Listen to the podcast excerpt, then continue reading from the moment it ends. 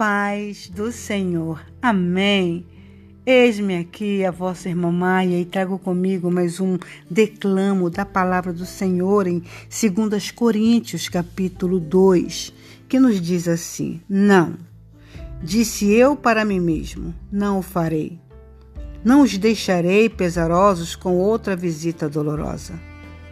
Porque se eu os entristecer, quem é que me vai alegrar? Só vocês podem fazê-lo.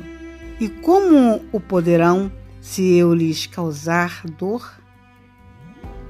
Foi por isso que eu lhes escrevi daquela maneira em minha última carta, a fim de que vocês endireitassem as coisas antes que eu, antes que eu fosse.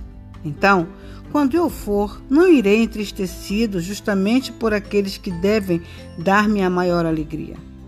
Eu tinha certeza de que a felicidade de vocês estava tão ligada à minha que você não se sentiriam felizes a não ser que eu fosse com alegria.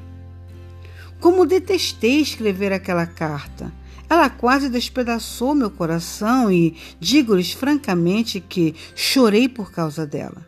Eu não queria feri-los, mas tinha que mostrar-lhes quão profundamente os amava e me preocupava com o que estava acontecendo a vocês. Lembre-se de que o homem acerca do qual escrevi, aquele que causou todo aquele transtorno, não me deu tanta tristeza quanto a todos vocês, embora sem dúvida eu tenha minha parte nisso também. Não quero ser mais enérgico com ele do que devo. Ele já foi suficientemente castigado com a reprovação unânime de todos vocês. Agora é o momento de perdoá-lo e confortá-lo. Do contrário, ele poderá ficar tão amargurado e tão desanimado que não será capaz de reabilitar-se. Assim, eu lhes peço que mostrem a ele agora que vocês verdadeiramente ainda o estimam muito e lhes escrevi daquele modo para poder verificar até que ponto vocês iriam em obediência a mim. Quando vocês perdoam alguém, eu também o faço. E tudo quanto eu perdoei, até onde aquilo me atingiu também, perdoei-o pela autoridade de Cristo e para o bem de vocês. Uma outra razão para perdoar é, não deixarmos Satanás, com a sua astúcia, obter vantagem sobre nós, pois bem sabemos o que ele está procurando fazer.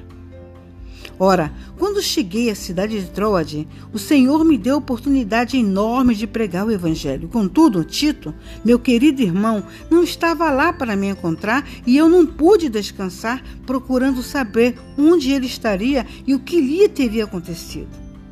Assim, despedi-me e fui direto para a Macedônia, numa tentativa de encontrá-lo.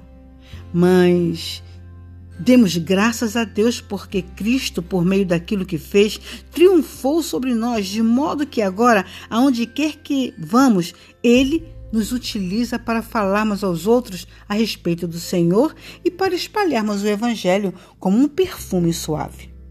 Para com Deus, há um cheiro refrescante e saudável em nossas vidas.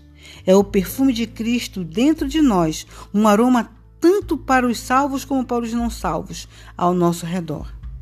Para aqueles que não estão que desculpem, para aqueles que não estão se salvando, pare, parecemos ter um, um odor terrível de morte e condenação. Enquanto para aqueles que conhecem a Cristo, somos um perfume vivificante. Mas quem é competente para uma tarefa dessas? Só aqueles que, como nós mesmos, são homens verdadeiros enviados por Deus, falando com o poder de Cristo e com o olhar divino sobre nós.